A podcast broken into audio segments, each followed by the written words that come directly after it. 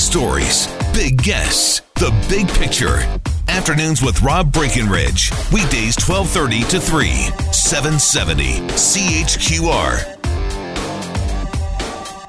It was June 12th, 2016. The 29 year old Omar Mateen went into the Pulse nightclub, a gay nightclub in Orlando, started shooting. He killed 49 people, wounded 58 others. Was eventually uh, killed by police in a standoff. Now, the big facts of the case are what they are. Omar Mateen was the gunman. This was the place that the massacre occurred. This is how many people died, and this is how many people were injured. It was a gay nightclub. And the people inside that nightclub are the ones who died. But beyond that, uh, a lot of the facts around this case have been wrong, or at least not totally accurate. Because it's emerged that this wasn't his intended target originally, that this wasn't somebody who was looking to murder gay people, or that he was targeting a gay nightclub. This was someone who was certainly looking to kill people in the name of the Islamic State. There's no doubt about that. But the idea that he had been to this nightclub, or that he had targeted this nightclub, or that maybe he himself was a closeted homosexual and that's what led him to do this, that all turns out not to be the case. Now, part of that has emerged because of people investigating this, but a lot of these facts have emerged because of the trial of the wife of Omar Mateen. Noor Salman is her name.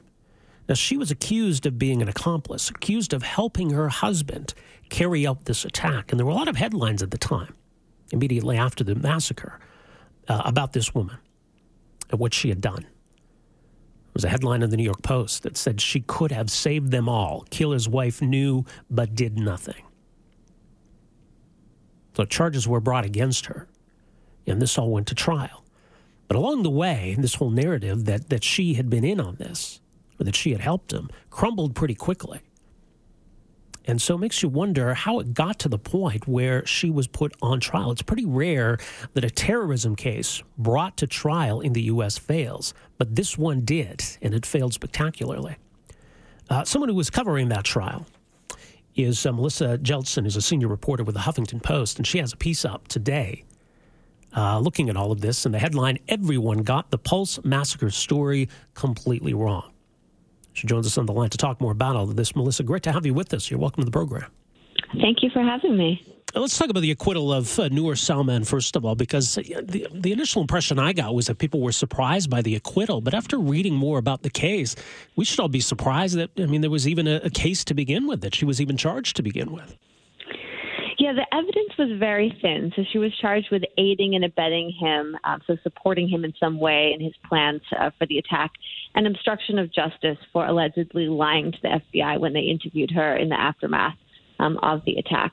But yeah, I mean, I sat through the entire trial, and what we heard from prosecutors was they had very little to actually connect her to the attack. I mean, she had no signs of radicalization herself. They went through all, you know, her cell phone, computers. She never looked up anything to do with ISIS. She was very a- apolitical.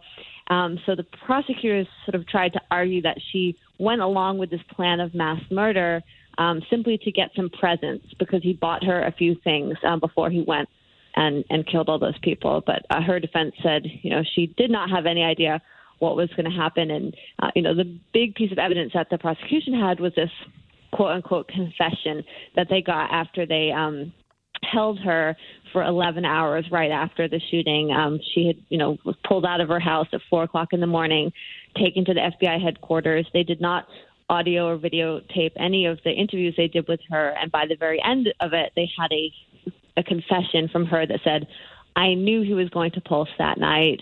I knew because we'd been to Pulse together." And um, but then as they started digging into what she allegedly said in her confession, they couldn't get any forensic data to back it up. So as far as they could tell, he'd never been to Pulse.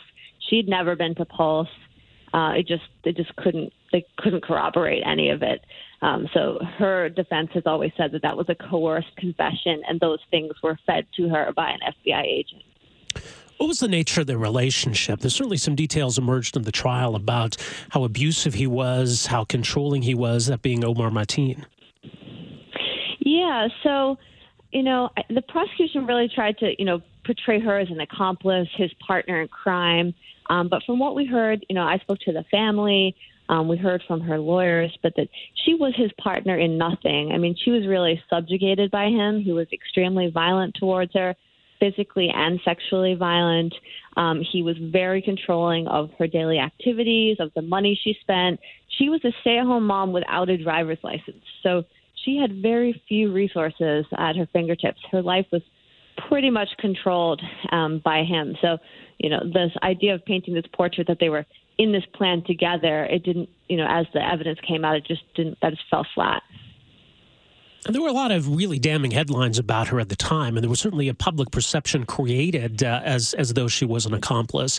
Is that maybe why they, they went ahead with this case? Because otherwise, it's it's hard to understand why why they did in the first place, or why there was such a determination to see her as a villain here. Yeah, I mean, what we saw right after the shooting and then after her arrest was um, all these headlines with information that was leaked by or given by law enforcement sources who were unnamed that said things like she failed four polygraph tests or we know she drove him to Pulse on other nights. Stuff like that that law enforcement allegedly told you know media outlets like Fox. None of that is true uh, but it really fed this perception of her as being much more involved in the plan than we ever you know during the trial than we ever saw um, so yeah, I mean, in terms of the choice to prosecute, I think it was probably a number of factors. I mean, it was the worst mass shooting in U.S. history at the time. 49 people were dead. There was a real desire on the part of the community to hold someone accountable, you know, and to explain what had happened. Um, you know, the FBI had, um, you know, a long history with Mateen's family. Um, you know, his father was an FBI informant for 11 years, and he was an informant up until the massacre, and they had investigated Omar Mateen uh, in 2013 and 2014. So, you know, he was already on their radar. So, you know, I don't know if, if there was something about them, you know, wanting to hold someone accountable because they had been involved with the family and couldn't have done anything to avoid the tragedy themselves. Mm-hmm. We will never really know. All we know is that they got a confession from her, um, however coerced it was or however the facts just didn't align with what she ended up telling them, and they chose to run with it and and really go after her. And they even held her without bail for 14 months. So she had a three year old son. He's now five, um, and she's been separated from him, uh, you know, up until her acquittal, uh, because they, you know, the government really went after her as a dangerous threat to public safety, even when they had nothing connecting her specifically to the attack. And you alluded to something too, which I think has, has been a part of this this narrative around this shooting. That Omar Mateen had been to this nightclub, that he had frequented this nightclub, that he was either scoping out as a target, or maybe even that he was uh, somehow this this closeted homosexual living a, a double life. I mean, so much of that has crumbled along the way, hasn't it, as a narrative?